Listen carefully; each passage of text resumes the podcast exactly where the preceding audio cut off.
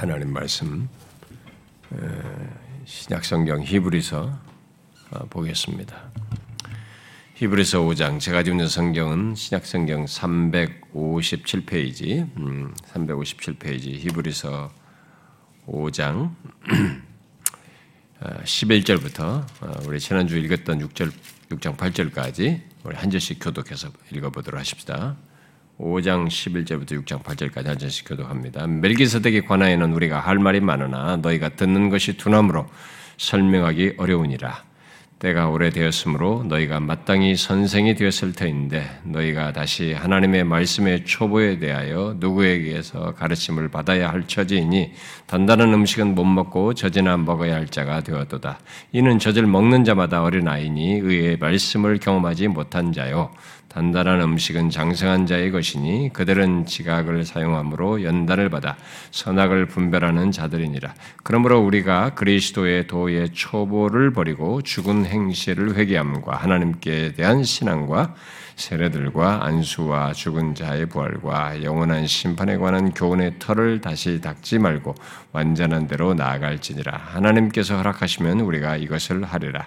한 번 비침을 받고 하늘의 은사를 맛보고 성령에 참여한 바가 되고 하나님의 선한 말씀과 내세의 능력을 맛보고도 타락한 자들은 다시 새롭게 하여 회개하게 할 수 없나니 이는 그들이 하나님의 아들을 다시 십자가에 못 박아 드러내놓고 욕되게 하며 땅이 그 위에 자주 내리는 비를 흡수하여 밭가는 자들이 쓰기에 합당한 채소를 내면 하나님께 복을 받고 만일 가시와 엉겅퀴를 내면 버림을 받아 저주함에 가까워 그 마지막은 불사름이 되리라. 아멘. 어, 우리는 지난 주부터 이 배교의 위험에 대해서 살피기 시작했습니다. 아, 처음에 제가 개인적인 배교 문제를 이렇게 생각했을 때는 어, 이 배교에 대한 성경적인 이해뿐만 아니라 배교의 본질 그리고 그것의 원인과 실제까지 역사적이며 어, 현실적인 배교의 실상 모두를 포함해서 그야말로 이 배교 전말을 이렇게 다 아, 다룰 계획이었습니다. 제가 뭘 다루든지 이렇게 어정쩡하게 하는 걸 되게 싫어하기 때문에 이렇게 전체 그림을 가지고 이렇게 전개를 하려고 이렇게 틈틈이 생각을 좀 하기도 했었는데요. 그러나 이 배교에 대한 하나님의 말씀을 살피는 중에 제가 준비하는 과정에서 그것을 가장 비중 있게 말하고 있는 히브리서를 읽고 살피면서 이게 생각에 좀 수정이 되었습니다. 이 배교에 관한 음, 모든 것을 살피면 자칫 이게 목회적인 마음으로 배교 문제를 다루기보다 그것에 관한 이제 지식 전달이 비중이 좀 커질 위험이 있을 듯 해서 히브리서 기자가 배교를 목회적인 마음으로 이렇게 말하며 성도들을 성숙으로 이끌고 믿음의 든든한 믿음으로 나아가도록 하고자 했던 말을 따라서 이 문제를 다루는 것이 어, 바르겠다. 그게 더 좋겠다라는 결론에 이르게 되었습니다. 그래서 이 배교 문제를 어, 히브리서를 중심으로 해서 어, 살피려고 합니다. 그러니까 아, 히브리서 기자가 그의 수신자들에게 배교의 위험을 경고하면서 그런 신앙 현실과 조건에서 어떠해야 하는지를 말한 것을 따라서 저 또한 지금 우리가 처한 배교의 위험을 아, 경고하고 어, 그런 우리의 신앙 현실에서 어떠해야 하는지를 어, 살필 생각입니다. 그래서 오늘 또 이 히브리서의 이 배교 위험과 관련된 내용을 어, 계속 이렇게 조금 배경적으로, 서론적으로 이 히브리서 전체 속에서 말하는 그런 내용을 배경적으로 더하여서 먼저 좀 덧붙이려고 합니다. 배경적인 이해 속에서 히브리서에서 말하는 배교 위험을 보는 것이 좋으니까요. 자, 그 이제 우리가 이제 이런 배경적인 내용 히브리서에서 보는 이, 이 배교 위험에 대한 이런 내용들은 어, 어, 모두 배교 위, 험에 관한 어, 그 위험에 처한 우리들뿐만 아니라 어, 오늘날 우리들의 한국 교회 모든 성도들에게도 그대로 어, 적용해서 어, 생각할 내용이라고 봅니다. 아, 특히 코로나로 우리의 신앙을 크게 흔드는 일이 발생됐기 때문에 아, 더욱 절실, 적실성이 있다고 보여집니다.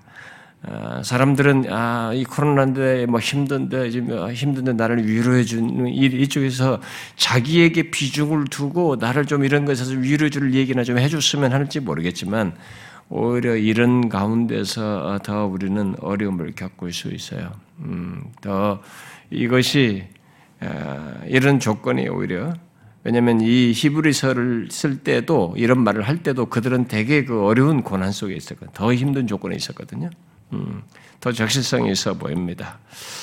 여러분 지난주에 제일 먼저 이게 서론적으로 살폈던 것을 기억하시죠? 음, 에, 지난 시간은 왜 그 배교의 배교 이야기를 이렇게 지금 하게 되는지 결국 이 배교 위험을 경고해야 하는지를 제가 이제 이렇게 조금 서론적으로 얘기했습니다.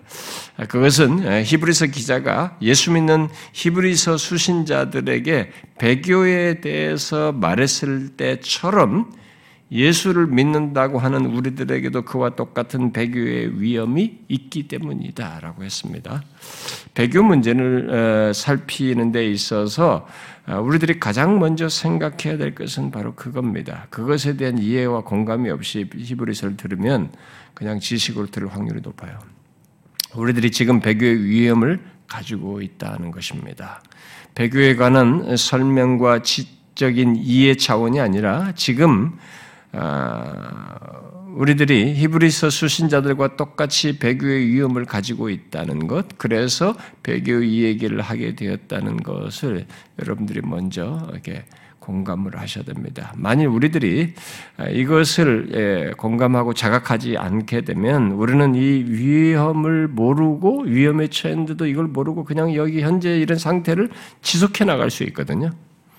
예, 그것은 우리 모두에게 우리 개인뿐만 아니라 우리 교회 또 우리 조국 교회에 끔찍한 일이 될 것입니다. 누군가 그런 위험에 대해서 경고를 함으로써 그래도 어떤 사람들을 경성케 하고 그 상태에 계속 머물지 않도록 하면서 온전한 신앙으로 나아가도록 도울 수 있어야 할 필요가 지금 현재 있다는 것입니다. 물론 우리 중에는 이런 위험 속에서도 아, 배교의 위험 속에서 성숙한 신앙을 갖고 나아가는 사람들이 있습니다. 아, 우리 한국교회 안에도 여러분들 안에서도 분명히 있다고 봅니다. 그러나 이런 위험 경고는 미래의 삶과도 관련되어 있습니다. 경고는 앞으로 있을 것들을 내다보면서 하는 것이기도 하기 때문에 현재 상태만 가지고 말을 하는 것은 아니란 말이에요. 그리고 이 위험 경고를 어, 듣지 않아야 할 사람은 그런 미래와 연관되어 있고 자기가 이 교회 공동체가 분위기가 그럴 때 거기에 속한 구성원으로서 동시에 있기 때문에 거기 이런 위험을 경고를 듣지 않아야 할 사람은 아무도 없는 것입니다. 이제 그럼에도 여러분들 중에 어떤 사람은 배교 위험에 대한 이 말씀에 시큰둥할 수도 있어요. 어, 그런 필요를 못 느끼고 어, 또 자신과 별 관련도 없는 것처럼 생각하는 사람이 아마 있을 겁니다. 근데 그런데 사실은 그 사람들이 그렇게 자기와 별로 상관이 없는 것을 생각하는 사람들이 더 필요가 있는 사람들이에요. 어, 이 시리즈 말씀에서 중요한 것은 먼저 정말 배교의 위험에 처해 있는가를 아는 것입니다. 예, 그래서 저는 이 시간에 지난주 말씀에 연결해서 우리들이 히브리서의 경고 말씀들을 들어야 하는 상태에 있는지를 더하여서 어, 살펴보고자 합니다. 여러분 지난 시간에 히브리서에 언급된 배교의 위험을 경고한 말씀들을 이렇게 읽었던 그런 성경에서 언급된 내용들을 이렇게 쭉 읽었던 거 기억하시죠? 뭐 2장 1절부터 4절부터 3장과 4장으로 연결돼서 말한 거 5장과 6장 우리가 읽은 내용들 뭐 12절까지 더 연결됩니다만은 어, 또 10장과 12장에서 말한 내용들 계속 배교와 관련된 내용들을 제법 앞에서부터 뒤에까지 쭉 연결해서 길게 음, 얘기했던 것을 보았습니다. 그 내용들 가운데 우리가 대략적으로 본 이 5장 1, 우리가 읽은 11절부터 6장 10절의 내용은 배교의 위험을 이 히브리서 전체에서 가장 강렬하게 말하는 내용이라고 할 수 있습니다. 오늘은 이 다시 본문으로 어, 읽었습니다만은 우리는 이 내용 중에서 논쟁적이면서 배교에 대한 직접적인 표현인 6장 4절부터 6절의 내용은 뒤은 시간들 속에서 상세히 제가 다룰 것입니다. 굉장히 논쟁적이기 때문에 그런 것들은 좀 다루기로 하고 그에 앞서서 먼저 이 말씀들에 비추어서 우리들의 눈을 좀 뜨면 좋겠습니다. 그래서 우리의 현재의 영적 현실과 함께 우리의 모습과 상태를 정말 이 피부리서 말씀의 배교 위험 경고의 말씀에 비추어서 한번 볼 수 있기를 바랍니다. 이 말씀에 비추어서 눈을 떠서 봐야 된다는 떠야 된다는 것입니다. 자, 먼저 그러면 한 가지 어, 질문을 해보겠습니다. 아, 여러분은 어, 지금 우리들이 여기 히브리서의 배교 위험 경고 말씀을 들을 상태에 있다고 생각하십니까? 현재적으로. 여러분들은 그렇다고 생각하시나요? 음. 특히 오늘 읽은 5장 11절부터 6장 10절 말씀을 어, 들을 상태에 있다고 생각하시나요? 오늘 읽은 말씀이. 그, 그것을 들을 상태에 우리들이 있다고 생각하십니까? 혹시 아, 우리 교회의 현실과 또 우리 자신의 모습과는 아, 좀 거리가 있다고 생각하십니까? 아, 그러면 이 본문의 내용 중 뒷부분은 뒤로 하고 5장 11절 이하에서부터 이렇게 최소한 6장 2절의 내용 속에서 배교 위험 경고를 어떤 모습과 상태를 두고 말하는지를 한번 생각해 보십시오. 5장 11절에서 듣는 것이 둔하다라고 이 배교 얘기를 하는 중에서 이제 배경적으로 그런 내용을 합니다. 말하고 또 12절에서는 때가 오래되어 마땅히 선생될 것이어야 함에도 불구하고 다시 하나님의 말씀의 초보마저 다시 배워야 할 하나님의 말씀의 초보마저 다시 배워야 할 상태를 두고 지금 그런 얘기를 꺼내고 있습니다. 그리고 이어서 단단한 음식을 못 먹고 젖이나 먹어야 할 자라고 말하면서 그런 상태를 두고 이 얘기를 하고 있습니다. 또 젖을 먹는 어린아이 같다라고 하면서 그런 상태와 연결해서 지금 배교 위험을 얘기하고 있습니다. 또 6장 1절부터 12절에서는 그리스도의 도의 초보에 해당하는 교훈의 털을 닥, 다시 닦지 말라고 하는 정도로 음, 그런 그런 상태에 다시 닦지 말아야 되는데 아직도 그런 상태에 있는 것으로 얘기하면서 배교 얘기를 꺼내고 있습니다. 그러고 나서 배교의 직접적인 직접 관련된 표현인 내용을 4절부터 6절에 덧붙이고 있는 거죠. 한번 비침을 받고 하늘의 은사를 맛보고 성령에 참여한 바 되고 하나님의 선한 말씀과 내세의 능력을 맛보고도 타락한 자들을 말하면서 그런 자들은 다시 새롭게 하여 회개할 수 없다. 이렇게 말을 하고 있습니다. 자, 다시 질문해 봅시다. 여러분들은 지금 우리들이 이런 지금 언급한 내용 정도라도 이 배교 위험 경고를 들어야 할 상태로 말하고 있는 이런 것들을 여러분들도 그런 상태에 있다고 생각하십니까? 배교 위험 경고를 뭐 거창한 것으로 얘기하고 있지 않아요. 지금 제가 언급한 간단하게 말한 지금 이 정도의 내용을 가지고 볼 때 지금 우리들이 이런 배교 위험 경고를 들어야 할 상태에 있다고 생각하느냐는 것입니다. 오늘 우리들의 이 교회 또 우리 교회는 어떻다고 생각하십니까, 여러분? 그리고 여러분은 어떻다고 생각하십니까? 지금 말한 것에 비추어 볼 때. 우리는 교회적으로 또 개인적으로 이 위험 경고의 말씀을 비추어 봐야 합니다. 개인적으로뿐만 아니라 교회적으로 또 교회적으로뿐만 아니라 개인적으로 비추어 봐야 합니다. 왜냐하면 히브리서 기자가 배교의 위험 경고를 이렇게 두 측면에서 말하고 있거든요. 히브리서를 잘 보면 그러니까 내가 포함된 각각 예수 예, 포함된 개개인이 포함된 공동체와 관련해서 얘기 공동체를 두고 얘기를 할 뿐만 아니라 그 공동체 속에 그 개개인을 두고 예, 이 배교 위험 공고를 또 하고 있단 말이에요. 그래서 예를 들면은 그 히브리서 13장 12절 같은 거 말씀 보면 형제들아 너희는 이라고 하면서 공동체를 향해서 말을 하면서도 이어서 혹 너희 중에 누가 이렇게 말하면서 각 개개인에게 적용해서 말을 하고 있습니다. 전체를 말하면서도 그 개개인에게 곧 악한 마음을 품고 살아계신 하나님께서 떨어질까 조심하라. 너희 중에 혹 누가. 또 4장 1절에서도 우리는 두려워할지니 그의 안식에 들어갈 약속이 남아 있을지라도 너희 중에는 이라고 말을 하면서 공동체적인을 말하면 하고 나서 이어서 혹 이르지 못할 자가 있을까 함이라 라고 하면서 또 개개인에게 연결을 또 시킵니다. 어, 또 10장 25절에서도 배교의 위험이 처함으로 처한 것으로서 모이기를 패한 것을 언급하면서 이렇게 말합니다. 모이기를 패하는 어떤 사람들의 습관같이 하지 말고 오직 권하여 그날이 가까움을 볼수록 더욱 그리하자. 교회 공동체적인 권면 속에서 그들 중에 어떤 사람들 개개인에게 적용하도록 이렇게 말을 하고 있습니다.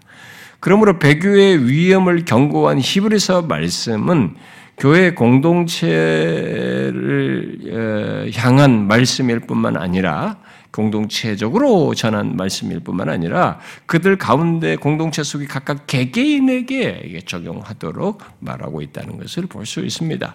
그래서 영적으로 둔감해지고 이 세대 이 세대의 가치관과 생활 방식과 잡다한 어떤 가르침들과 그런 신앙 풍조와 그런 것이 뒤섞여서 타협적인 분위기를 만든 교회 공동체에도 이 히브리서의 배교 위험 경고가 해당되지만 동시에 그런 영적 분위기 속에서 살아계신 하나님에게서 떨어질까 조심해야 할 그런 모습과 상태를 가지고 있는 어떤 개개인들에게도 적용해야 될 말씀으로 주고 있다는 것입니다. 아직 안식에 들어갈 약속에 남아 있는데도 그것을 생각지 않고 타협적인 모습을 갖고 아, 믿음으로 행하지도 않고 또 그의 말씀대로 어, 순종하지도 않는 모습을 갖고 드러내는 그런 사람들, 또 모이기를 싫어하고 패하는 사람들 각각에게도 해당되는 말씀으로 이렇게 하고 있는 것입니다. 이것을 오늘 본문으로 말하면 어, 성숙으로 나아가지 않고 계속 그리스도의 도의 초보에서 머무르는 사람들, 여전히 어린아이 같은 모습을 가진 사람들, 또 영적으로 게으르고 나태한 사람들에게 해당되는 것으로 더욱 그들에게 해당되는 것으로 그들에게 더욱 개개인에게 적용할 내용으로 말을 하고 있는 것입니다. 히브리서 기자는 완전히 예수 그리스도를 등지고 교회를 떠난 사람들에게 이런 배교의 위험을 경고하고 있는 것이 아닙니다. 아, 그러므로 교회 안에서 그런 모습을 현재적으로 갖고 있는 갖고 있거나 또 미래에 그런 위험을 어, 대면할 모든 사람들이 들어야 할 말씀으로 말을 하고 있는 것입니다. 어, 설사 지금 자신의 상태가 그런 모습과 상태가 아니라 할지라도 어, 자신의 미래에 있을 유혹을 경계해야 하고 특히 자신은 아니어도 어, 자신이 속한 교회 공동체와 또 이 주변 분위기가 교회 안에 있는 교회 신자들 안에 다른 신앙생활하는 사람들과의 그런 분위기가 그러한 것을 경계해야 되는 것이 거기와 나는 엮여 있는 것입니다. 교회 공동체에 한 사람이 나는 온전한다고 생각할지라도 이 주변의 분위기가 이 배교적인 여기서 말하는 이런 분위기를 가지고 있고 그런 모습을 가지고 있으면 거기에 그 사람은 엮여 있는 것이죠. 그래서 이게 양면으로 이 배교 위험 경고는 들어야 하는 것입니다. 나는 아니라고 하니까 나는 안 들어도 된다 할 수가 없는 것이에요. 히브리서 기자가 히브리서 수신자들에게 배교의 위험을 경고할 때 분명 그들 공동체 전체를 향해서 말을 했습니다만은 그 가운데서 그가 특히 염두에 둔 사람들이 더 있었던 것이죠. 그것은 뭐냐면 더욱 위험한 상태인 거예요. 그들 중에서 더 건강하고 온전한 모습이 아니라 더 위험한 상태를 현재적으로 가지고 있는 사람들을 본 것이죠. 그리고 앞으로도 그렇게 될 수 있는 여지는 누구에게나 있기 때문에 한 것입니다. 그런데 흔히 교회는 그런 사람들이 하나 둘 늘어나거든요. 보통 어떤 지금 경고, 배교 위험 경고를 말하는 이런 모습과 상태를 가지고 있는 사람들이 하나로 끝나지 않아요. 거기서 하나 둘 늘어나 늘어나면서 교회적인 개인이 늘어나면서 교회적인 배교의 모습을 갖게 되는 것이 일반적이단 말입니다. 그래서 이게 같이 양면적으로 이해를 우리가 생각을 해야 됩니다. 어, 내 자신은 아니어도 그 상태에 연결해서 어떤 식으로든 내가 연결된다는 것을 알고 이걸 같이 들어야 되는 것이죠. 그런데 여러분 지금 우리들을 보십시오. 음, 우리 교회들의 모습을 보고 우리들의 분위기를 한번 보시란 말입니다. 지금 우리들의 분위기가 어떻습니까? 어떻다고 생각하십니까? 히브리서 기자가 배교의 위험을 경고하는 이 본문과 같은 모습과 상태는 이미 오래전부터 우리들의 현실 속에서도 흔하게 보고 있는 모습이에요. 흔하게 발견되는 모습입니다. 그렇지 않습니까? 역사를 보면 먼저 교회가 통째로 배교를 하고 그 속에서 개개인이 배교한 것이 아니라 거꾸로 교회 공동체 안에 어떤 사람들이 배교적인 모습과 상태를 갖고 그들이 점점 늘어나면서 결국 공동체가 쇠하거나 배교하는 것을 보게 됩니다. 여러분 계시록의 그 일곱 교회 할 때도 보면은 예수님이 그런 것을 경고하거든요. 그들 중에 몇 명이 열 명이 뭐 이렇게 그들 중에 어떤 사람들이 있는 거예요. 이, 이 시작하거든요. 그들의 교회가 나중에 쇠하지 않습니까, 여러분? 그래서 교회 전체 촛대를 옮기는 문제를 얘기 거론할 정도로 그런 위험성을 전체가 옮기는 촛대가 옮겨져야 될 위험성을 말하지 않아요? 그러므로 이 배교를 말할 때 우리가 주목해야 할 사실은 어, 우리들 가운데 한 사람 한 사람이에요. 이 공동체를 얘기하더라도 결국은 한 사람 한 사람입니다. 특히 본문에서 말하는 것과 같은 모습과 상태를 가진 그런 사람들이에요. 그래서 히브리서 기자는 음, 유대 그리스도인 공동체, 히브리 그리스도인죠. 유대인에서 계신 개정한 유대 그리스도인 공동체 가운데 어떤 사람들이 본문과 같은 위험한 모습과 상태를 가지고 있는 것에 대해서 교회적으로 심각하게 말을 하며 그들 개개인의 변화와 성숙을 촉구한 것입니다. 그걸 권한 것이죠. 그렇다고 우리들이 히브리서 기자가 이 히브리서 수신자들의 배교의 위험을 말한 것에 대해서 이 곧 히브리서의 배교 위험 경고 말씀을 읽으면서 히브리서 수신자들에 대해서 우리가 편견을 갖고 보면 안 됩니다. 어, 마치 다른 것처럼 편견을 갖고 보면 안 됩니다. 마치 그들이 특별하게 문제를 가진 사람들인 것처럼 생각해서는 안 된다는 거예요. 아닙니다. 그들도 모두 그리스도, 예수 그리스도의 복음을 듣고 기독교의 복된 많은 것들을 맛보고 누린 사람들이에요. 아, 우리들이 그리스도인으로 말하는 모든 것을 다 갖고 교회 생활을 하는 사람들입니다. 어, 2장 그 3절에서 어, 어, 말하는 바대로 그들은 복음을 예수님께 직접 들었던 자들로부터 전해 들은 것입니다. 예수님에게 복음을 직접 들은 사람들로부터 전해 들은 사람이에요. 이 히브리서 출신 자들은. 그런 가운데 믿음에 이른 자들입니다. 이렇게 기록하고 있죠. 우리가 이같이 큰 구원을 등한히 여기면 어찌 그 보응을 피하리요. 이 구원은 처음에 주로 말씀하신 바요. 주께서 말씀하신 거. 들은 자들이 우리에게 확증한 바니 이렇게 말했어요. 그러니까 처음 말씀하신 분은 주님이시고 그에게 들은 자들이 자신에게 확증한 말씀이었어요. 그걸 듣고 이 사람들은 예수를 믿었던 사람입니다. 그렇게 구원의 복음을 듣고 큰 구원을 얻은 사람들이에요. 그런데 지금 그들의 모습이 어떻다고 말합니까? 그 큰 구원을 등한히 여기고 있습니다. 그러면서 그들이 들었던 이 복음을 유념치 않고 흘러 떠내려가는 듯한 모습을 보이고 있는 것입니다. 한마디로 복음에 대한 헌신이 약화되고 있었고 구원도 별로 놀라움이 되지 않고 있었던 것입니다. 그런데 여러분 그런 모습은 우리들의 교회들 속에서도 흔하지 않아요, 요즘? 우리들 속에서도 보는 모습 아닙니까, 여러분? 오늘날 우리 한국교회 다른 얘기 할 것 없이 우리들의 모습 속에도 있는 모습 아닌가요? 히브리서 기자는 그것을 보면서 배교의 위험을 경고한 것입니다. 여러분 요즘 교회 안에 있는 사람들 중에 자신이 받은 구원의 구원이 얼마나 크고 놀라운지 그것을 알고 그것을 귀히 여기면서 감격하고 또 그런 가운데 신앙과 삶을 역동적으로 하는 이런 사람들이 전부라고 생각하십니까? 그 놀라운 구원의 복음에 여전히 감격하면서 헌신하는 사람들이 전부라고 생각하십니까? 그런 사람들이 얼마나 될 거라고 생각하십니까? 저는 오늘날 교회 안에는 이 큰 구원을 등한히 여기는 사람들이 많이 있다고 봅니다. 구원 앞에 여기 큰이라는 말을 붙였잖아요. 그렇게 큰, 그렇게 위대한이라는 말인데, 그렇게 큰, 그렇게 큰 위대한 구원이라고 이렇게 줄여서 말하는데, 그러니까 우리의 구원이 결코 그렇게 등한히 여길 수 없고 여기서는 안 되는 구원이래. 그렇게 크고 위대한 구원이라는 것을 앞에 수식으로 붙여서 말하는 것입니다. 우리가 구원에 대한 내막을 알면은 그렇잖아요. 이 세상에 없는 이 세상 역사를 바꾸는 획을 바꾸는 그 큰 구원을 그리스도 안에서 하신 거거든요.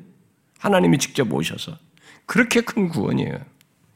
그런데 그 구원을 받았다고 하는 사람들이 정말 구원을 받았는가, 아, 이, 이, 받았는가 하는 이 의문을 갖게 할 정도로 구원을 가볍게 여기는 것을 어, 뭐 이 히브리 사람들 속에서 보였지만은 우리들 가운데서도 쉽게 보고 있습니다. 작은 유혹에도 이 큰 구원의 복음이 아니 구원의 복음의 이게 복음에 대해서 어, 이게 얼마든지 타협 가능한 것처럼 뒤로 하고 조금만 힘들고 어려운 환경과 시련에 와도 이 큰 구원을 뒤로 하려고 하는 이런 것들이 우리들에게 제법 흔하게 있습니다. 지금 코로나에도 사람들이 이 큰 구원이 별것 아닌 것처럼 여기는 것이 지금 이런 경험 속에서도 나타나고 있습니다. 복음이 더 이상 감격이 되지 않고 자신의 존재와 삶의 최고의 가치로 여겨지지 않는 이런 일들이 제법 우리들에게 흔하게 나타나고 있는 거죠. 심지어 아예 이런 것을 모르는 사람들, 그, 그런 것을 모르면서 복음의 가치와 이 큰 구원의 가치와 이 복됨과 이 생명을 알지 못하면서도 교회를 다니는 사람들도 제법 있습니다. 히브리서 기자는 히브리서 수신자들 중에 어떤 사람들이 그런 모습 속에서 하나님으로부터 돌아서서 구원의 길에서 떨어져 나갈 위기에 처해 있다고 보았습니다. 이 편지를 쓸 때의 모습이 그랬던 것입니다. 히브리서 기자는 그들의 현재 위험에 대해서 계속 말합니다. 2장 1절에서 흘려 떠내려가지 않도록 함을 말함으로써 현재 그런 위험이 있음을 말한 뒤에 3장 12절과 13절에서 믿지 아니하는 악한 마음을 품고 살아계신 하나님에게서 떨어질까 조심할 것을 말하고 있습니다. 그리고 이어서 누구든지 죄의 유혹으로 완고하게 되지 않도록 하라고 얘기하고 있습니다. 지금 그 상태에 있는 거죠. 또 사장 1절에서도 하나님의 안식에 들어갈 약속이 남아 있어도 혹 이르지 못할 자가 있을까 할 정도로 현재 그런 위험을 가지고 있었어요. 또 사장 11절에서 안식에 들어가지 못한 사람들의 본, 곧 저 순종하지 아니하는 그 본에 빠지지 않게 하려고 권면을 해야 할 정도로 그들은 현재 순종하지 아니함으로써 과거의 안식에 들어가지 못한 사람들과 유사한 모습을 결국 안식에 들어가지 못할 위험을 현재적으로 가지고 있다고 하는 것을 말하고 있습니다. 그런 위험한 상태에 있었어요. 또 6장 11절에서는 각 사람의 동, 각 사람의 동일한 부지런함을 나타내어서 끝까지 소망의 풍성함에 이르는 것을 말해야 할 필요가 있었습니다. 곧 부지런함 대신에 이런 영적인 면에서 부지런함 대신에 게으름으로 소망의 풍성함에 끝까지 이르지 못할 위험에 있었던 것입니다. 또 12장 15절에서 너희는 하나님의 은혜에 이르지 못할 자가 없도록 하라라고 함으로써 그들이 그런 위험에 있었어요. 하나님의 이르지 은혜에 이르지 못할 그런 위험을 가지고 있었던 것입니다. 그런 경고를 한 거예요. 히브리서 기자는 큰 구원을 입고도 얻고도 현재 죄의 유혹 앞에서 흔들리고 어, 넘어지는 수신자들에게 또 자기 앞에 있는 이 소망을 바라면서 믿음으로 행하는 그런 신앙 대신에 주저하는 모습, 순종하지 않는 모습을 보면서 배교의 위험을 경고한 것입니다. 히브리서 기자가 지적한 내용들은 한두 가지 어떤 행동을 두고 얘기한 것이 아닙니다. 그것들은 모두 그들이 그들의 뒤처진 모습, 그런 모습과 상태로 이렇게 말을 할 정도로 어, 위험하다라고 할 어떤 현재적인 모습과 상태를 가지고 있어서 말을 한 것입니다. 그런데 우리가 또 여기서 주목할 것은 그런 모습들에 대한 히브리서 기자가 하나님으로부터 돌아서서 구원의 길에서 떨어져 나갈 모습으로 보면서 결국 배교의 위험을 경고했다는 것입니다. 지금 말한 이런 모습을 가지고 한 구원의 길에서 하나님으로부터 돌아서서 구원의 길에서 떨어져 나갈 모습으로 보고 그걸 경고한 거예요. 보통 우리들은 예, 배교를 생각지 않는 모습 그런 상태 배교로 생각하지 않는 모습과 상태를 그 배교의 위험으로 히브리서 말하는 것이 되는 거예요. 어떤 면에서 보면요. 우리들이 현실 놓고 보면 아, 이것이 충격인 것입니다. 우리들은 거의 배교로 생각하지 않는 내용들이거든요. 근데 그런 내용들을 가지고 배교의 위험을 얘기하면서 경고하고 있다는 것입니다. 그런 시각에서 보면 그런 모습들은 오늘날 우리들의 교회 안에서도 흔하거든요. 이 사람이 배교의 위험으로 경고한 그런 내용들을 그 가지고 우리를 우리를 비추어 보면 오늘 우리들 교회들은 흔한 것입니다. 여러분 성경은 우리가 로마서에서 배웠다시피 로마서 8장 같은 그렇게 구원의 확신에 대한 확고함을 말하지만 그 그리스도 안에서 하나님이 하신 이 흔들릴 수 없는 구원의 확신을 가지고 말을 하지만 이 확실한 구원을 이렇게 등한히 여기는 일이 있기 때문에 지금 이런 경고를 하는 것이에요. 현실은 그런 것입니다. 그 우리들이 생각을 해봐야 되는 것입니다. 이 구원이 그렇게 그리스도께서 이루신 너무 흔들릴 수 없는 확고함이 있다는 이것으로 내 마음을 마취시키듯이 자꾸 위안용으로만 삼을 것이 아니라 그 확실한 구원이 내게 있어서 어떠하냐 이거죠. 즉 흔들리지 않고 있느냐 이거죠. 이 히브리서 신자들이 보는 것처럼 이런 모습을 갖고 있는 것이 아니냐 이거예요, 우리도. 근데 이 사람을 보면은 이런 얘기를 지금까지 말한 설명을 가지고 배교 위험을 얘기했단 말이에요. 우리들은 배교 위험으로 생각지도 않는 것입니다. 오히려 구원, 그럴, 그럴 때가 오면, 아, 내가 좀 괜히 너무 예민한 거야. 그냥 구원의 확신이 하나님이 나를 위해서 하신, 자꾸 마취용으로 말이지, 마음 위안용으로 자꾸 써먹기만 하지, 상태의 변은 안 가려고 하는 이런 모습이 있는데, 거기에 대해서 이 히브리스 기자는 아니다는 거죠. 응? 위험하게 얘기하는 것입니다. 한마디로 말해서 히브리서 수신자들이 가진 배교의 위험은 오늘날 우리들의 현, 현재, 현실에서도 오늘날 예수 믿는다고 하는 사람들에게서도 흔하게 보는 모습이에요. 우리가 먼저 알아야 할 사실이 이것입니다, 여러분. 아, 배교에 대해서 얘기하니까 한번 들어보지. 이게 아니에요. 우리 자신에게 한번 생각해 봐야 된다고요.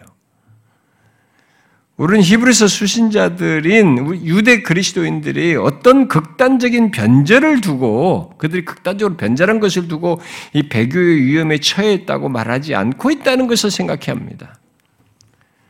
성경에서 어, 예를 들면 뭐 데살로니가 후서 2장 3절 같은 데에서 이 배교라는 말을 단어를 씁니다. 해 아포스타시아라는 이 헬란 말에 그 어, 제가 배교 설교할 때 얘기했었죠. 그렇게 배교라는 말을 했 을 때 했는데 거기서 어 그것은 결론적으로 어 그리스도로부터 돌아서는 것을 두고 얘기를 합니다. 그, 그 그런 배교 그런 단어들은 그렇지만 여기 히브리서 기자는 배교를 위험한 영적 상태로부터 연결해서 말을 하고 있어요. 응? 그, 저기는 종말론적으로 그리스도를 돌이켜는 그런 배교하게 되는 그런 결론적인 것에 비중을 두는데 그 단어를 여기 히브리서 기자는 이, 이 배교적인 이, 이 메시지 내용을 위험한 영적 상태로부터 연결해서 얘기합니다. 히브리서 출신 자들은 6장 10절에서 보듯이 그들의 행위와 그의 이름을 위하여 나타낸 사랑으로 성도를 섬겼고 지금도 그러한 그러하고 있습니다. 이 말은 무슨 말인지 알아요? 그들의 행위와 그의 이름을 위하여 나타낸 사랑과 그렇게 그렇게 해서 성도를 섬긴 이런 모습이 뭡니까, 여러분? 굉장한 것입니다. 그게 수구와 뭔가 몽사 섬김 활동들이 있는 것이요. 그리고 지난주에 인용했던 10장 32절부터 35절을 보듯이 빛을 받은 후, 그 처음 복음을 듣고 예수를 믿고 난 후부터 있었던 고난의 큰 싸움을 이들은 견뎌냈습니다. 또 자신들보다 더 큰 고난을 당한 자들, 감옥에 갇힌 자들을 동정했습니다. 자신들의 재산이 빼앗긴 것도 기쁘게 기꺼이 당했습니다. 그런데 그런 놀라운 신앙 경력을 갖고도 그들은 본문에서 말하는 것과 같은 오늘 우리가 읽은 내용 정도의 그 내용에서 말하는 것과 같은 배교의 위험 경고를 들어야 할 모습과 상태를 가지고 있었습니다. 그러면 여러분 우리는 히브리서 기자가 배교의 위험을 말하는 내용들 아, 그런 영적인 상태에 대해서 말하는 것들을 진중하게 생각해 봐야 돼요. 오늘 우리가 읽은 본문에서 어, 논쟁이 되는 6장 4절부터 6절은 어, 뒤로 하더라도 5장 11절부터 말하는 내용들부터 심각하게 생각해 봐야 됩니다. 무엇입니까? 사실 오늘날 우리 한국교회 이런 데서요, 뭐 또 코로나니까 사람들을 위로하자, 또 우리 이럴 때는 하나님께 의지하면서 기도해서 문제 좀 해결을 받자. 이게 우리들은 이렇게 사람들의 분위기를 사람에게 비중을 많이 두려고 합니다. 그건 분명히 고려사항이에요.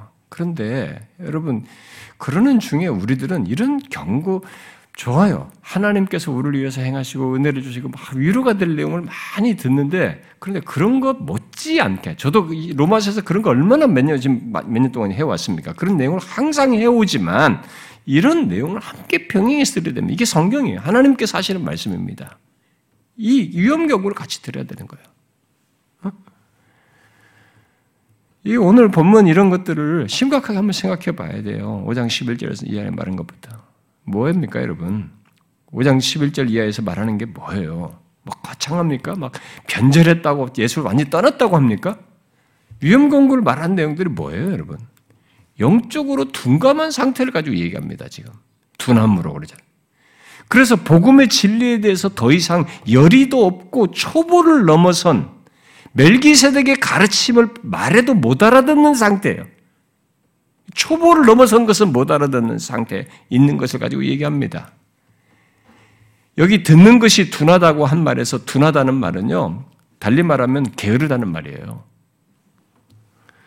구약 성경을 헬라어로 번역한 70인역에서는 이 말을 힘든 일에 덤비기 싫어하는 나태한 사람이란 나태한 사람의 이 말을 썼어요.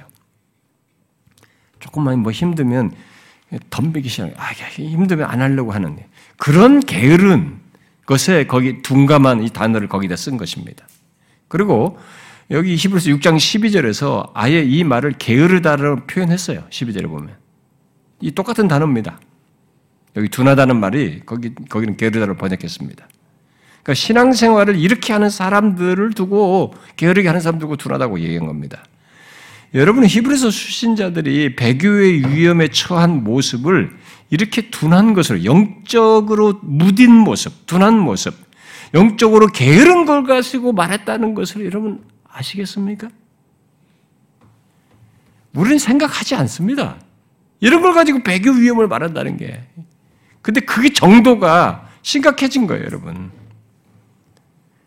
근데 그것 하나만, 이거 하나도 다 설명하는 것을, 아니, 하나로 다 설명은 아니지만, 히브리스 기자는 이 배교의 위험을 비중 있게 말하는 여기 5장 11절부터 6장 10절의 이, 어, 이 단락에서 이것을 배교 위험 경고를 말해서 먼저 얘기해요. 이 둔하다는 것을 가지고. 영적으로 둔감한 걸 가지고. 더 이상 복음의 진리를 알려고 하지 않고 어떤 의욕도 보이지 않는 모습. 하나님께 대하여, 복음에 대하여, 신앙에 대해서 말이에요.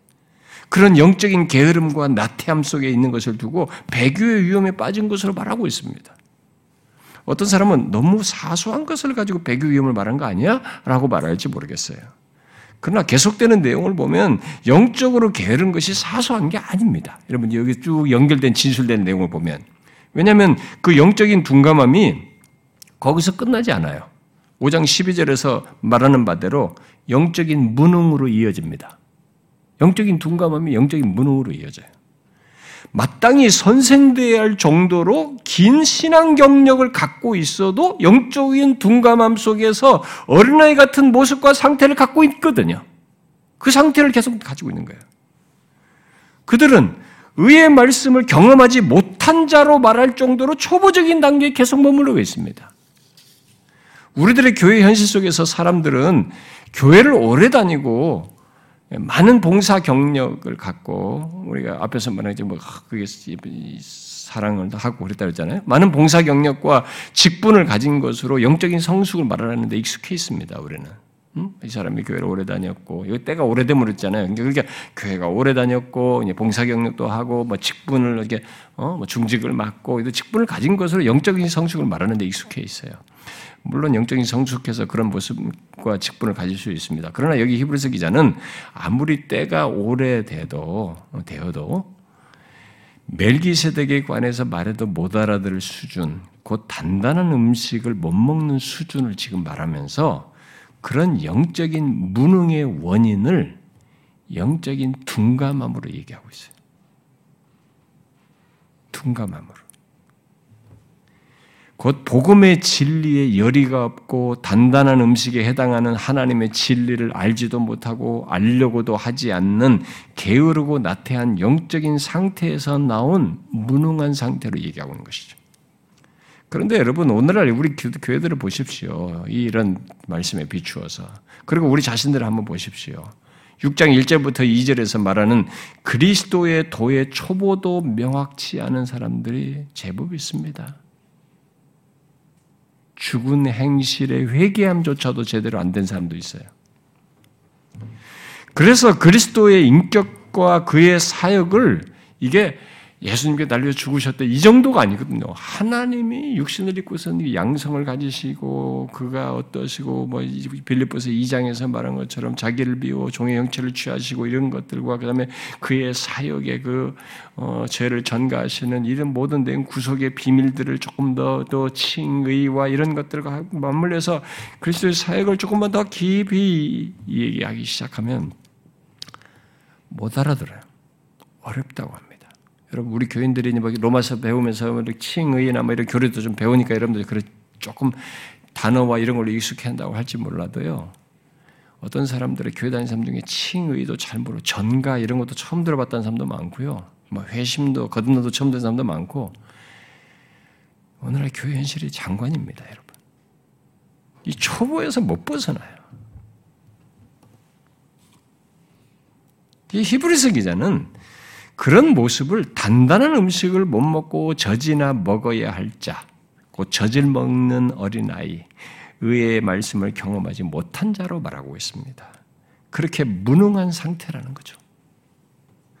그런 무능한 상태에서 나타나는 현상이 뭐냐면 자기 앞가림도 못하는 거예요. 신자됨의 모습을 지키는 것조차도 못하는 거예요. 남들을 제대로 돕는 것은 영적으로 그 사람을 선도하고 영적으로 세우는 일에는 동참을 못하는 거예요.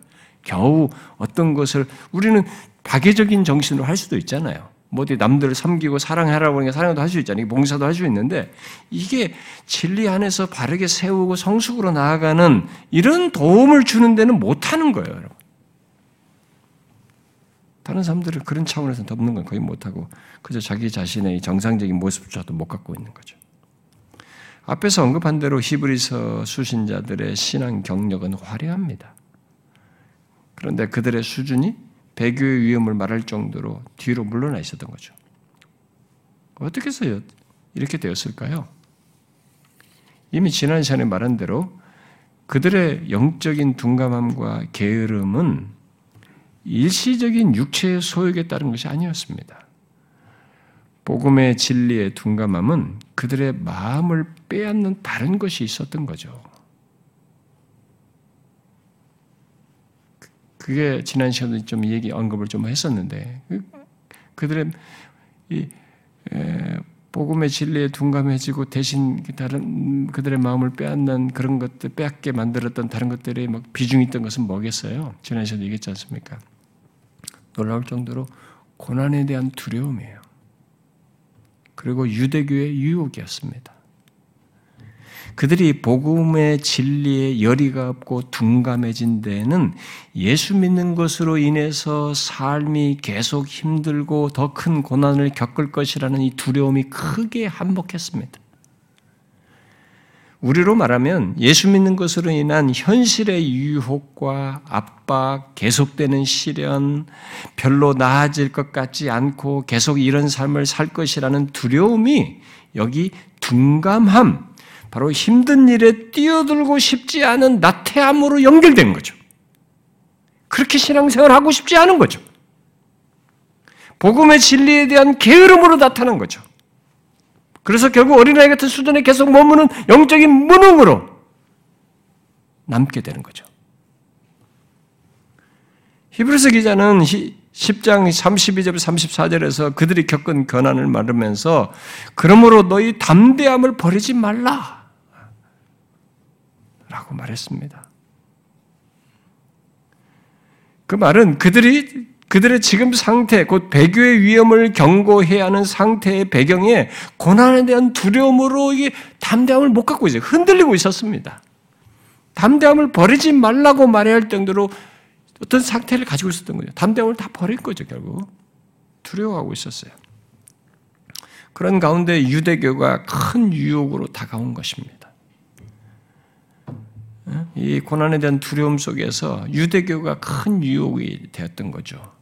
왜냐하면 쉽고 편한 길로 유대교가 다가온 거죠. 쉽고 편한 길로 보인 것입니다. 그들이 유대교로 가면 어떻게 됩니까? 예수 믿는 것으로 인한 고난은 사라지거든요. 그러니까 그쪽으로 마음이 자꾸 끌린 것입니다. 유대교는 당시 로마 제국 안에서 용인된 종교였거든요. 그러니까 유대인들로부터 왕따도 안 당하죠. 어, 또 적대도 받지 않죠. 용인된 종교 안에서 어, 얼마든지 할 수 있죠. 특히 유대교는 동일하게 하나님을 믿는다고 하는 그런 음, 자기들의 일종의 배경이잖아요. 어? 구약적 배경을 받고 있잖아요. 그러니까 이전에 자신들의 익숙했던 신앙생활까지 있기 때문에 더 큰 유혹이었던 거죠. 그런 유대 그리스도인들에게 결국 그런 모습에서 배교의 위험에 있는 유대 그리스도인들에게 히브리서 기자는 하나님의 아들 예수 그리스도를 크게 강조하는 것입니다. 1장부터 4장까지 천사나 모세보다도 뛰어나신 하나님의 아들을 얘기하고 4장 14절부터 10장까지 우리의 대제사장이신 예수 그리스도를 얘기하고 곧 멜기세덱과 같은 대제사장으로서 우리를 대속하신 중보자 그 그리스도 영원한 대제사장으로 사역하고 계시는 그분을 얘기합니다. 그리고 나서 13장 8절과 9절에 가서 예수 그리스도는 어제나 오늘이나 영원토록 동일하시다라고 하고는 여러 가지 다른 교훈에 끌리지 말라 이렇게 덧붙여요. 결국 화려한 신앙 경력을 갖고도 그들이 배교 위험에 처한 데는 삶의 현실 속에서 부딪히는 어려움들과 아, 심한 고난으로 어, 유대교의 이 유대교로의 복귀라는 아, 결국 쉽고 편한 길이라고 하는 유대교의 유혹이 있었던 거죠. 그쪽으로 끌렸던 것이 마음이. 자신들의 삶의 고난을 불러일으키고 어, 그또 이 복음에 대한 음, 복음에 대해서는 게으르면서도 어, 그런 모습을 보였던 거죠. 오늘날 우리들의 흔히 흔한 경험으로 말하면 아, 예수 믿는 것으로 힘들고 어, 삶이 갈수록 어렵고 지치는 조건에서 그리스도에 대한 마음이 식고 그 대신 이걸 조금 등지면 편해지는 거죠. 좀 게으르면은 예수에 그렇게 열심히 안 되고 하면은 신앙생활 좀 편하고 어, 뭐 세상에서 크게 걱정할 것도 없고 세상에 적당히 섞이면은 그런 유혹이죠. 히브리서 기자는 히브리서 수신자들이 아직 죄와 싸우되 피 흘리까지 싸우지 않고 있다고 말합니다. 그 말은 아직 순교를 할 정도의 고난을 받고 있지는 않다는 것입니다. 그런데 그들은 자신들의 믿음을 흔드는 유혹, 특히 현실의 위협이 줄어들지 않고 더해져 가는 듯한 조건에서 더 이상 그 어려운 길을 가고 싶지 않았던 것입니다. 그래서 쉽고 편한 길을 가고자 하는 모습을 보였던 것입니다. 더 이상 그리스도께 헌신하고자 하는 그런 모습을 갖지 않았던 거죠.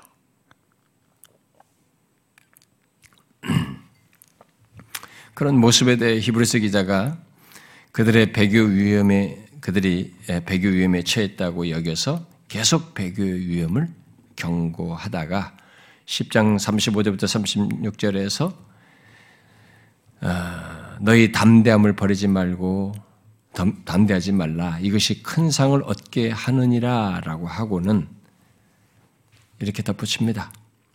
너희에게 인내가 필요함은 너희가 하나님의 뜻을 행한 후에 약속하신 것을 받기 위함이라 라고 했어요. 무엇을 강조합니까? 담대함을 버리지 말고 인내해야 된다. 이걸 강조하는 것입니다. 그것이 배교의 위험을 경고하여 이끌고자 하는 히브리서 기자의 목회적인 마음이에요. 목회적인 권면입니다. 그는 2장 3절에서 예수님의 아 12장 3절이죠. 12장 3절에서 예수님의 모범까지 들어서 얘기를 합니다. 너희가 피곤하여 낙심하지 않기 위하여 죄인들이 이같이 자기에게 거역한 일을 참으신 일을 생각해라. 예수님 좀 생각해봐라. 그분은 죄인들이 그렇게 자기에게 거역한 걸 다 참으셨다. 그걸 생각하라. 그러니까 너희가 피곤하여 낙심하지 않기 위해서는 그 예수님을 좀 생각해라. 고난으로 힘들고 피곤해도 낙심하지 말고 그렇게 그런 중에도 어? 그렇게 자기에게 거역한 자들을 참으신 이 예수님을 생각하고 인내해야 된다. 히브리서 수신자들은 13장 7절부터 9절에서 말하는 바대로 이전의 구약 제사제도와 음식법들까지 수용하려고 했습니다. 구약 적인 것으로 유대교적인 배경으로 다시 돌아가 거기를 수용하는 태도를 취한 것입니다. 고난을 피하여서 쉽고 편한 길을 택한 것이 정말 복음을 헛되게 하는 데까지 나아가는 모습을 보였던 거죠. 그러는 가운데 결국 교회 모임에는 참여하지 않으려고 했습니다. 잘 보십시오. 우리가 이 히브리서에서 말한 배교 위험 경고를 듣기 위해서 지금 제가 배경적으로 오늘 설명한 이들의 예행을 잘 보면 둔하다 그랬잖아요. 영적인 둔함, 이 게으름이 어디까지 쭉 연결됩니다. 거기에는 이런 배경이 있죠. 어? 이런 두려움, 유대교의 쉬운 길에 대한 유혹 딱 대안이 됐잖아요. 어? 이 고난에 대한 두려움이 있는데 거기서 딱 쉬운 길이 딱 유대교가 있죠. 이게 딱 맞물려 가지고 착착착 하는데 어디까지 끌려갑니까? 결국 그렇게 큰 구원을 얻게 한 그 복음을 통한 복음도 하차, 뒤로 하고 대신 이제 유대교 그 그걸 다시 돌아가는 거죠. 여기까지.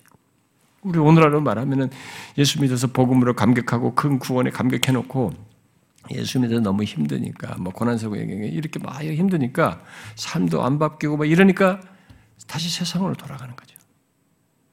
자기 옛 생활로 돌아가는 거예요. 게으르고 나태하고 복음에 대해서는 어, 뒤로 하면서 말이죠. 여러분 왜 히브리서 기자가 당시 유대 그리스도인들에게 배교의 위험을 경고한지 아시겠어요? 외적으로 완전히 변질된 모습은 아니었습니다. 그렇지만 그들은 복음으로부터 서서히 멀어졌습니다. 유대교에 다시 관심을 가질 망정, 복음의 진리를 아는 데는 마음이 식어서 더 이상 알고자 하는 열심을 가지고 있지 않았습니다. 그 멜기세덱이 이 얘기를 꺼낼 수가 없었어요. 복음으로 인한 신앙 경험과 화려한 경력을 가지고도 그렇게 됐습니다. 히브리서 기자는 이런 부정적인 변화와 태보를 영적인 둔감함과 무능함으로 말한 것이죠. 그렇게 말하면서 배교의 위험에 빠진 것으로 경고한 것입니다. 여러분 이제 한번 생각해 보십시오. 히브리서 기자가 배교의 위험에 빠져 있다고 판단해서 경고한 모습이 우리들에게는 없는가요? 이런 내용들이 우리들에게는 없습니까? 여러분에게는 없습니까? 지난주 말씀에 연결해서 이 같은 내용을 보완해서 제가 말을 하는 것은 우리들이 배교의 위험에 대해서 잘못된 선입견을 갖고 반응하기 때문에 그렇습니다. 히브리서 기자가 말하는 시각에서 어, 배교의 위험을 어, 생각하지 않고 그저 극단적으로 그리스도를 부인하고 교회를 떠나는 것으로 생각하고 그런 사람들에게는 해당대로 생각하기 때문에 그렇습니다. 그런 조건에서는 이 히브리서의 배교 위험 경고를 제대로 이해하지도 못하고 또 적용하지 못할 것이거든요. 아닙니다. 우리는 배교의 위험을 먼저 히브리서의 시각에서 봐야 됩니다. 오늘날 교회당 안에 있는 사람들 중에 상당수는 심지어 소위 가난한 성도라고 하는 사람들까지 이 배교라는 말에 대해서 되게 알러지 반응을 일으킵니다. 아, 주그 거부감을 크게 드러냅니다. 그러나 우리는 배교를 여기 히브리서에서 경고한 것에서부터 생각해야 됩니다. 완전히 변절해서 다른 종교로 가서 무슨 불교나 다른 종교로 딱 간 그 결론 가지고 말할 것이 아니라 여기 히브리서에서 말한 것에서부터 이 경고한 것에서도 우리는 배교 얘기를 꺼내야 돼요. 그런 맥락에서 교회 밖의 사람들이 아니라 교회 안에 있는 사람들, 곧 예수 그리스도를 믿는 사람들에게 배교 위험을 경고한 것을 우리가 주목해야 되고 그것을 들어야 하는 것입니다. 여러분들 중에 어떤 사람들은 지난주 말씀을 듣고 어, 정말로 우리들이 또 내가 히브리서의 배교 경고, 위험 경고를 들어야 할 상태에 있단 말이야? 내가 그 정도는 아니지. 라고 했을지 모르겠어요. 어, 억지로 그렇게 생각하는 얘기가 아닙니다. 너무 쉽게 생각하는 것에서 제가 문제 제기를 하는 것입니다. 근데 그렇게 쉽게 생각하는 사람들은 오늘 말씀에 비추어서 배교 위험을 알아야 하고 그 시각에서 자신 또한 비추어 보아야 합니다. 한번 자신과 우리 주변을 보십시오. 영적으로 둔한 사람들이 제법 많지 않습니까? 세월이 지나도 영적인 어린아이 수준에 머물러 있으면서 그저 기독교의 초보적인 가르침에서 벗어나지 못하는 사람들이 제법 많지 않습니까? 그럼에도 자신의 봉사와 활동 또 무엇인가 나름 열심히 한다는 것으로 그들은 스스로 성숙하다고 말하고 있지 않습니까? 복음의 진리에는 아주 단편적인 것밖에 모르면서도 또 그것을 더 알고 싶어 하지도 않으면서 과거의 화려한 교회 경력으로 신앙의 맥을 유지하려고 하는 사람들이 많지 않습니까? 물론 사람들이 그렇게 되는 데는 히브리서 수신자들처럼 다양한 유혹들이 배경에 있을 것입니다.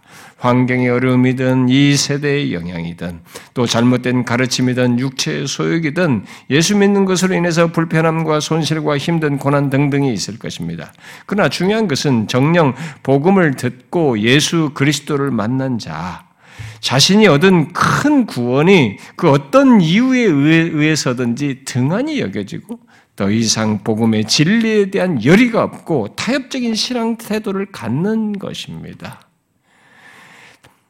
그런 식으로 자신 나름의 신앙생활을 하는 것이 문제인 것이죠.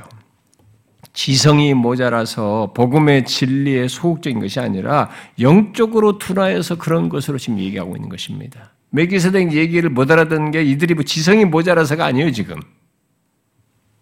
히브리서 기자는 그것을 두고 배교의 위험을 경고한 것입니다.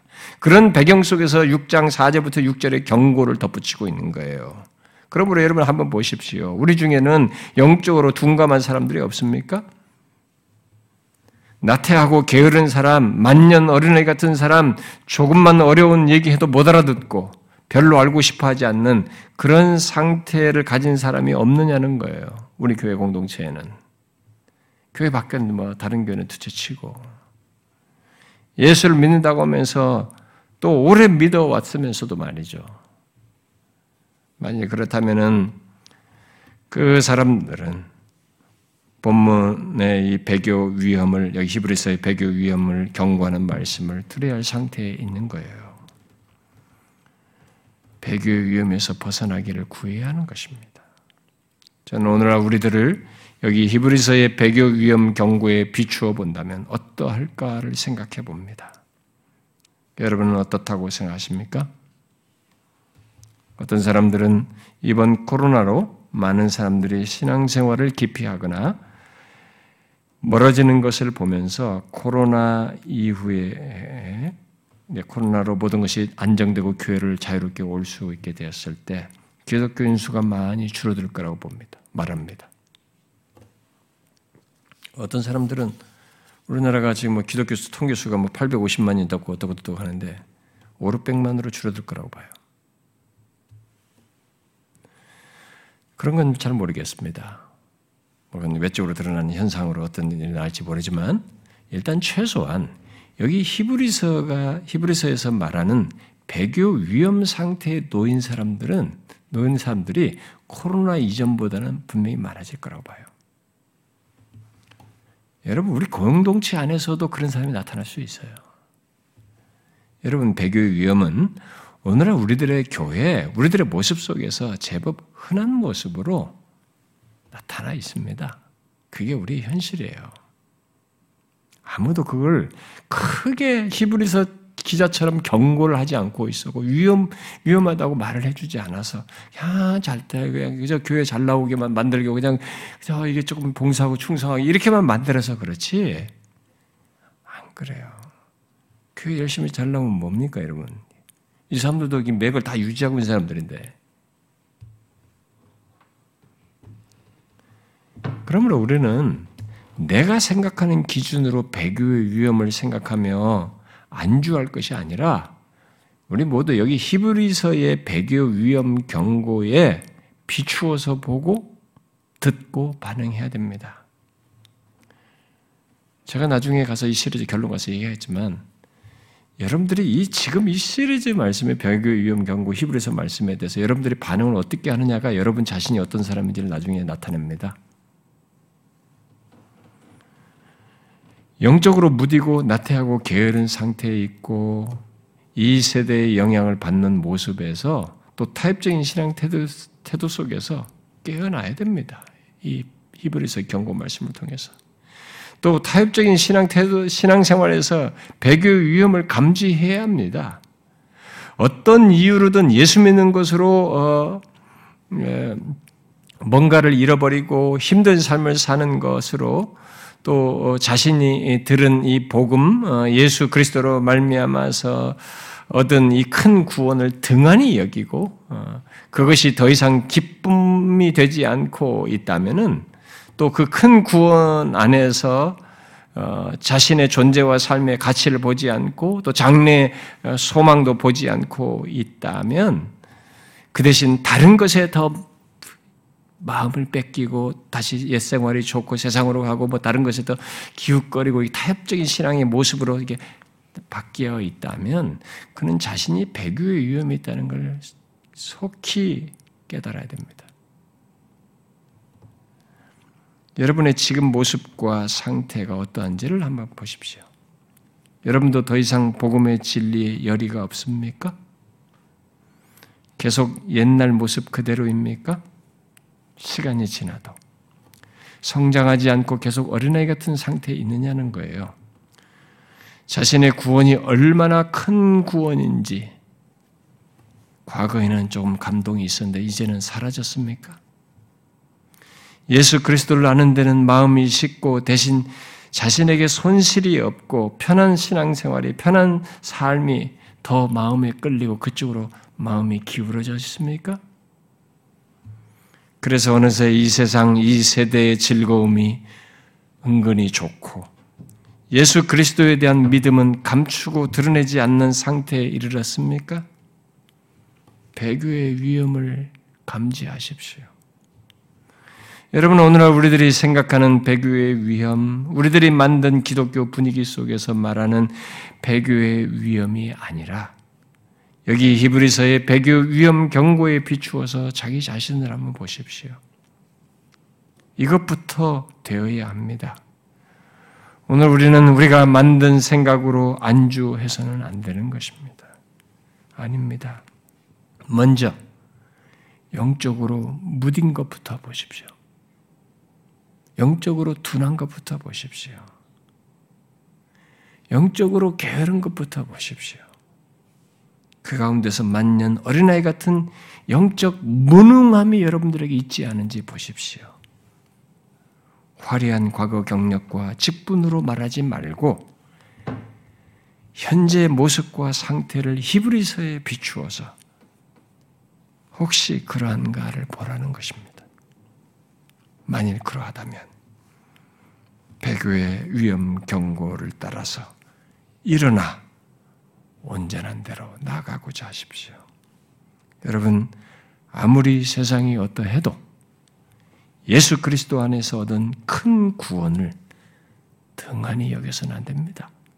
정령 그 구원, 큰 구원을 아는 사람이라면 하나님이 직접 오셔서 육신을 입고 십자가에 달리시고 구원하시고 부활하시고 죄와 사망을 해결하신 이 큰 구원을 아는 사람이면 아무리 세상이 어떻다 하더라도 내 현실이 어떻다 하더라도 아무리 매력적인 어떤 유혹이 있다 할지라도 이 큰 구원을 통한 여기면 안 되는 것입니다. 그 놀라운 구원에 대한 믿음과 담대함을 버려서는 안 되는 것이. 담대함을 버리지 마십시오. 이 큰 구원을 소홀하지 마십시오. 끝까지 붙들어야 되는 것입니다. 끝까지 그래서 끝까지 붙잡으면 구원 온다는 이런 말이 나오는 것입니다. 그 사람들이 진짜인 거죠. 사랑하는 지체 여러분, 우리가 코로나로 삶도 어렵지만 신앙생활은도 만만치 않습니다.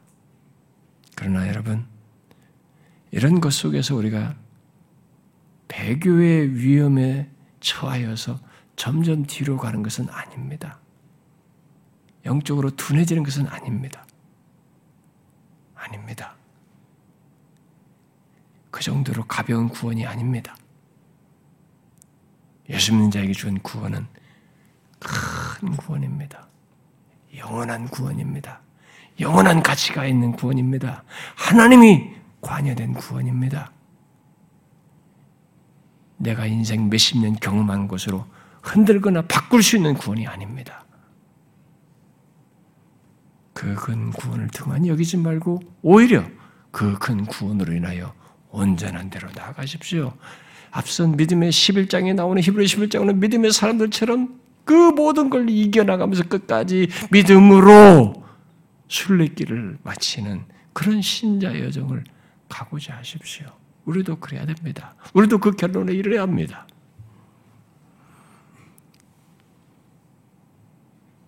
코로나를 넘어서십시오.